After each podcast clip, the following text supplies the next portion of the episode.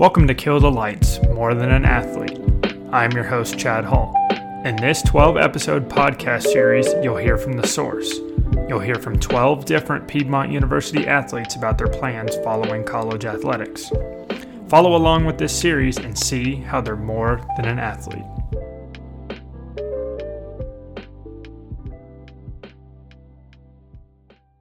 Welcome back to Kill the Lights, more than just an athlete. I'm your host, Chad Hall, and joining me on this episode is senior men's lacrosse player at Piedmont University, Connor Rogers. Connor, how you doing? I'm good. The weather's starting to get a little cold, so I'm excited. Went home, got my winter clothes. Yeah, and it's it's chilly It today, is. and thank thankfully it's finally coming around after dealing with 80 degree weather in October, which is not the best. But um, Connor, we're gonna get started with my first question for you. Um, why did you choose to come to Piedmont University? So first of all, out of high school, I committed to Hampden-Sydney College in Farmville, Virginia, to play lacrosse. Uh, went there for a year and a half. Things didn't really work out, and uh, my dad actually worked here. So my dad was like, "Hey, come give it a shot here," and uh, I did, and I'm grateful and thankful because all the guys, coaches, people I've met, it's just been a great experience. So it kind of just the way the the balls fell in the court just magically happened. So when you initially transferred to Piedmont, did you think that? I mean, right off the bat, did you think that it was going to be a better experience than Hampden-Sydney, or were you kind of expecting it to be somewhat similar? Um, I think, uh, I mean, for me, yeah, better experience because I pretty much dug myself a hole at Hampden-Sydney. There was no more really going down; it was only up from there. So, I mean, yeah, it was definitely expected a better experience, and uh, and so far it has been. So, Connor, I know you were in line to graduate with me this December, um, and I know that that sort of sparked yourself to begin thinking about what's next after graduation. But I know you're taking your last year of eligibility, and what what so what went into that decision? Um, first of all, after losing in the conference semifinals last year to Southern Virginia, uh, came off the field, talked to my dad, and I, I mean, I was thinking that's it, and he was like, "You can't go out like that." And then a lot of a lot of the time, my dad says he wished he could stay in college as long as he could. I mean, because for us as uh, lacrosse players, there's really not much for what's next with lacrosse unless you're one of those top division one guys and so i mean why not just go out there and play one more one more time Yeah, and like you said, staying in college as long as you can. Um, I also considered, I was on the team with you as well. I considered coming back for a full year, but it wasn't really flying with my parents. And I know Walker, who's Yeah. also, uh, he also considered it. But, um, but yeah, that's awesome. And I think that you guys have another great opportunity to do it again this year and have the same success. But have you begun thinking about what's next after you graduate? yes and no um the yes i mean when i'm older i either want to be still involved in the lacrosse world as if like a coach or something like that but also maybe even commentating sports games stuff like that having my own podcast working for a nfl mlb nba franchise even things along that nature i think that would be pretty cool i just see myself in the sports world and really nothing on the outside uh, aspect of that So I know you say commentating sports, working for a particular league. Have you begun thinking like what it is you want to do within that? I know you said you enjoy commentating sports. We we've had the opportunity to both do that. And do you want to focus on like behind the scenes marketing? Is there anything specific that really stands out to you? Honestly, I just got to get my feet like on the ground first. Uh, definitely apply. I applied to 680 the fan, the Braves. Yeah, we Wait- talked about that. Waiting on that to come back, and whatever they say, honestly, if they say it's like the lowest thing, I think I say okay, let's do it because you got to start somewhere. And in the sports world, you're not going to be this top guy right away. All these guys started from the bottom. Shout out Drake Right. and they came up to what they are now. And I'm sure some of the top guys started as like a little intern, and then bam, like thinking like Bob Costas. I'm sure he started very low, and then now he's at the top. So I would do whatever uh, whatever company organization would want me to do at the lowest level, and then just build that trust up to show that I can work with them throughout the whole year and things along those lines. Yeah, and I, I think it's interesting that you um, you talk about 680 The Fan. I know 680 The Fan's the main radio network for the Atlanta Braves, and they have some of the best in the business. They have Ben Ingram and Joe Simpson. Joe Simpson's been with the Braves as long as I can remember, and Ben Ingram's really been on my radar because he's probably my favorite person to listen to aside from you know the TV guys like Frank yeah. and Godin and Glavine, Smoltz, whoever. But so you mentioned 680 the fan, Connor. Have you applied anywhere else?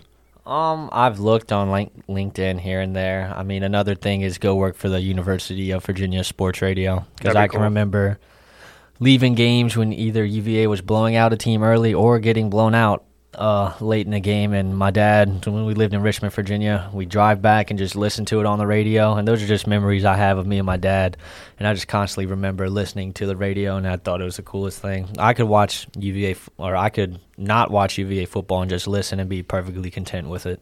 Yeah, and I, I think that's another big thing for me is a lot of people don't enjoy listening to sports on the radio, but then a lot more people enjoy TV, whatever. I've always been content with radio broadcast, and that's just, I have I'm in the same boat as you because whenever my dad and I would leave the Braves games early, because I mean it's in it was in downtown Atlanta when I was a kid, and then that's like an hour drive back home, and what's interesting is it's the same thing for me because we had to leave early. You're a kid, whatever, and you got to go to bed, and you listen to it on the way home. You hear the good things that happen, the bad things that happen, and that's what's so special about sports radio that a lot of people don't understand and they'd rather watch it on TV, whatever. But um, my next question for you, Connor, is have you had any unique opportunities outside athletics since you've been at Piedmont? Are you talking about like job wise or? I think job wise, internship, externship, anything along those lines outside. I mean, I'll say when I was at Hampden-Sydney, I got to work this. I mean, it was a sports camp, but let me dive into it. It was called Camp Skylemar in Naples, Maine. It was an all boys sports camp for about eight weeks, and yeah, we were coaches for certain sports, but eventually we taught all these kids other sports too. I was teaching kids how to play volleyball, football, baseball, uh, and then also like life lessons, teaching these kids. Um, a lot of these kids are, are, lucky they got to go, but it's because their parents are going to Ibiza or something over the summer. So, got to teach them a lot of things. I've never been that far up north before, so that was pretty cool. Went to Fenway Park, saw that. Yep. Um, while Mookie Betts was still there, got a Mookie Betts T-shirt. Nice. And uh, I mean, saw the LL Bean headquarters. I mean, and that that's pretty much it because um, outside of sports, nothing really. I mean, in the summers I'll travel and uh, coach travel lacrosse, or I'll referee mm-hmm. summer tournaments with my dad. Hey, that's you're staying involved in sports, and obviously that's what you want to do for a living. And you are a sports communications major as well as myself, so I mean, staying around sports I think is important, and um, I think that's the best place to be, especially if you enjoy it and you live and breathe sports like you and I do. It's there's no better destination for either one of us. Exactly. My dad always tells me like with his, his jobs, you got to find something that you enjoy doing, even if it's the big money. If you don't enjoy it, then what's the point? Right. Because you're still waking up every day going to do this thing. Go find something you enjoy the rest of your life.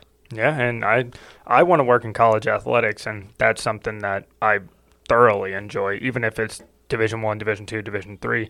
Like ideally, I want to be here, but if that's not the case, then there's plenty of other opportunities out there, and I think just taking it on day at a time and really loving what you do, like you said, is going to be the the most desirable outcome. But Connor, we're going to transition back to sports, and I have to ask you. You've been here about the same amount of time as me. It's been a while. It, we're both old, right?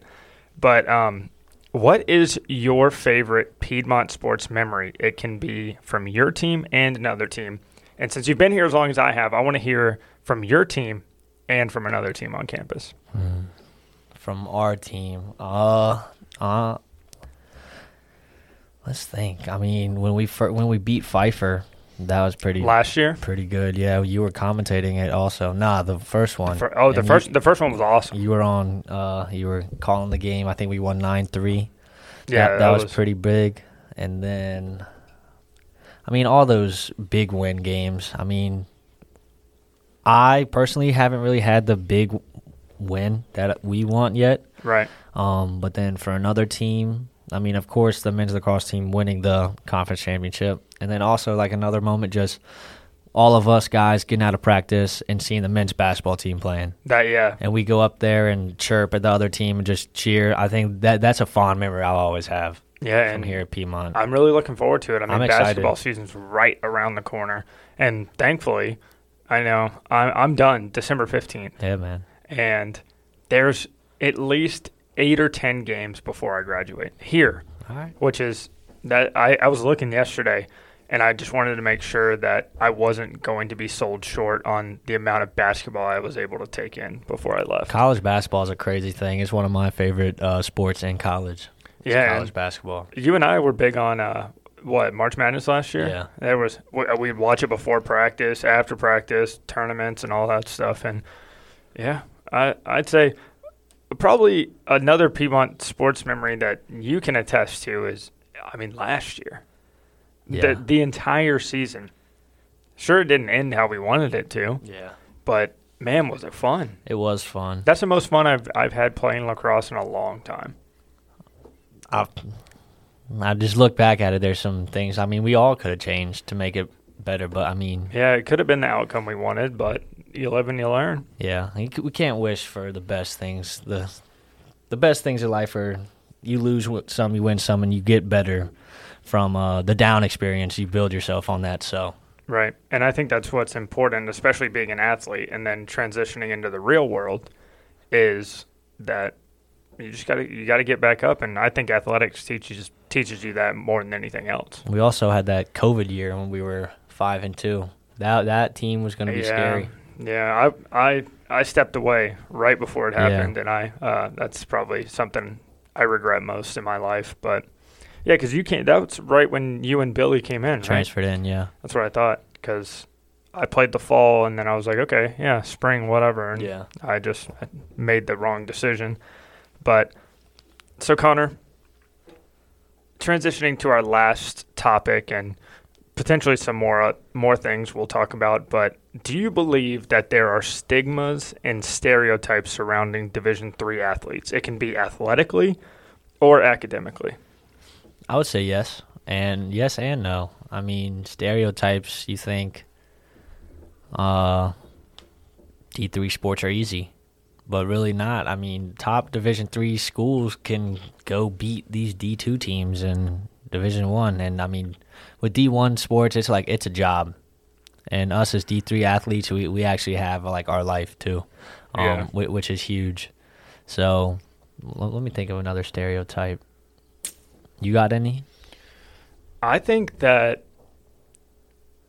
okay, what I really focused on with my research for my capstone presentation is showing people that Division 3 athletes are more than just athletes. Yeah. And I wanted to focus on the academic stereotypes where oh the athletes don't show up to class, they don't graduate, mm-hmm. they and they step away from college, they drop out, they do go do other things. And what I learned is that Division three athletes have the same GPAs, same graduation rates as regular students.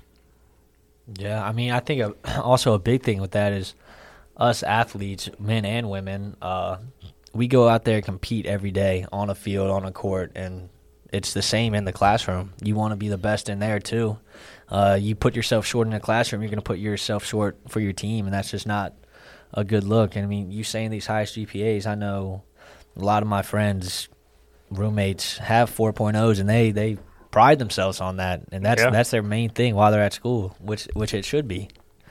I would I would mention this on previous episodes, Connor, but you spend a lot of time in the Mize, and you've seen all the plaques, you've seen all the names on the wall, and those are the people that succeed academically. And you've seen those names, and there's a long list of names. I think Piedmont especially takes a lot of pride in academics and athletics, and I think that that's not the case for every Division three school, but I'm sure there's teams and schools programs that really pride themselves in academics and they require their students to do well in the classroom. Which I mean, which all schools should. I mean, we're coming to uh, as Division three athletes, we're coming to college for an education, and then Yeah. it's our sport. So yeah, pride yourself with academics, and then go go play your sport. Uh, us as like I said, D three athletes, uh, we're not that Division one level where when we are here specifically for the sport Right. and that's just the difference between D1 and D3. But I mean, I, I respect both. And uh, my dad played Division One lacrosse back in the day, and uh, he he regrets it. He said he wished when pl- he played Division Three because he said sometimes it felt so much like a job he couldn't be his normal self. Yeah, and I think that's the biggest discrepancy between Division 1 and Division 3 is Division 1 they own you. Yeah, they control your life essentially, but that's not the right term. But Division three, you get to experience it. You get to be a college kid. You get to enjoy going to class and doing everything. You get to enjoy yourself. You get to play the sport you love, and you got all these extra things too. You can join clubs, things like that. These Yeah. Athletes on and it's encouraged. Yeah, yeah, it is. And I think that's why Division three coaches are probably more understanding than Division one coaches because they allow you to be you. Yeah, And I think a lot of people don't consider that, especially in the recruiting process, where there's there's that that notion and that mindset that people really want to focus on going Division One because that's their goal. But a lot of people don't open up the recruiting to Division Two, Division Three, and they're just so so set on being a Division One athlete. And then also another thing here at Piedmont is we see student athletes not just playing one sport, seeing them play two, Right. and that's another thing that is awesome for Division Three because sometimes coaches don't mind, which is huge. But of course, maybe if you're the top guy or girl on your team, maybe your coach won't want you playing two sports. But I mean, why not? I think that's that's awesome. Yeah, it makes you a better athlete. And I mean, to even attest to um, the different divisions of NCAA athletics, there's plenty of Division One people that have come through Piedmont Yeah, and transferred in. yeah. And there's Division Two people. There's, I mean, other D threes. They transfer back and forth, and uh, it's awesome what we're able to see athletically at Piedmont. And academics are just as held. They're held to the highest standard, and it's awesome because we get the best of both worlds here, and you get to be a student and an athlete. I think another thing is D three size classrooms. Just having that small environment is awesome, and I mean, of course, when we were younger, we were all thinking, "Oh, let's go to these big schools and great Yeah. football teams." But looking at it now, if myself was in that position, it'd be like, "Oh crap, what do I do?" Yeah, I wouldn't know how to navigate it, and Exactly. it's they make it so easy for you being at a Division three because it's you, maybe fifteen other people, Yeah, and the professor, and I think that's what's so important is that you get that relationship with your professor, and I've mentioned before, professors are very understanding of student athletes and the schedules that they deal with and all the commitments and priorities that they have to go through. And what's nice is that the professors do care about you. yeah. I mean, thinking about it now, I'm sure half of my professors were athletes in high school, college, w- whenever athletes being athletes, and they know like what we're going through, and they'll push back due dates, things like that, because I mean, they've been in the same position, something like that. Right. And they'll help you out as much as they can. And if you show that you care, they care as well. And I think that's what's special about it that often gets swept under the rug. I think what you said, care, is a big word. You just got to show the teachers, professors that as we're student athletes, like you said, that stigma and stereotype. Oh, we don't care. We're the top dogs on campus. Right. Um, it's that personification and things that is overlooked, or maybe it's not the non-athletes looking at us student athletes as, oh, they don't care. They think they can do whatever they want. hmm And I, I mean, that's where the stigmas and stereotypes come from is from the outside looking in. Like if you haven't experienced it, you don't really understand it. And I think that's that's the main topic that needs to be discussed, looked at, whatever you want to call it. But it's it's a necessary conversation. I say so.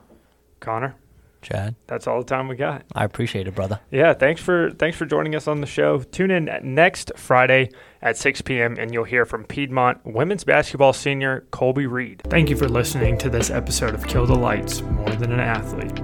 This 12 episode podcast series features comments from 12 different Piedmont University athletes about their plans after college.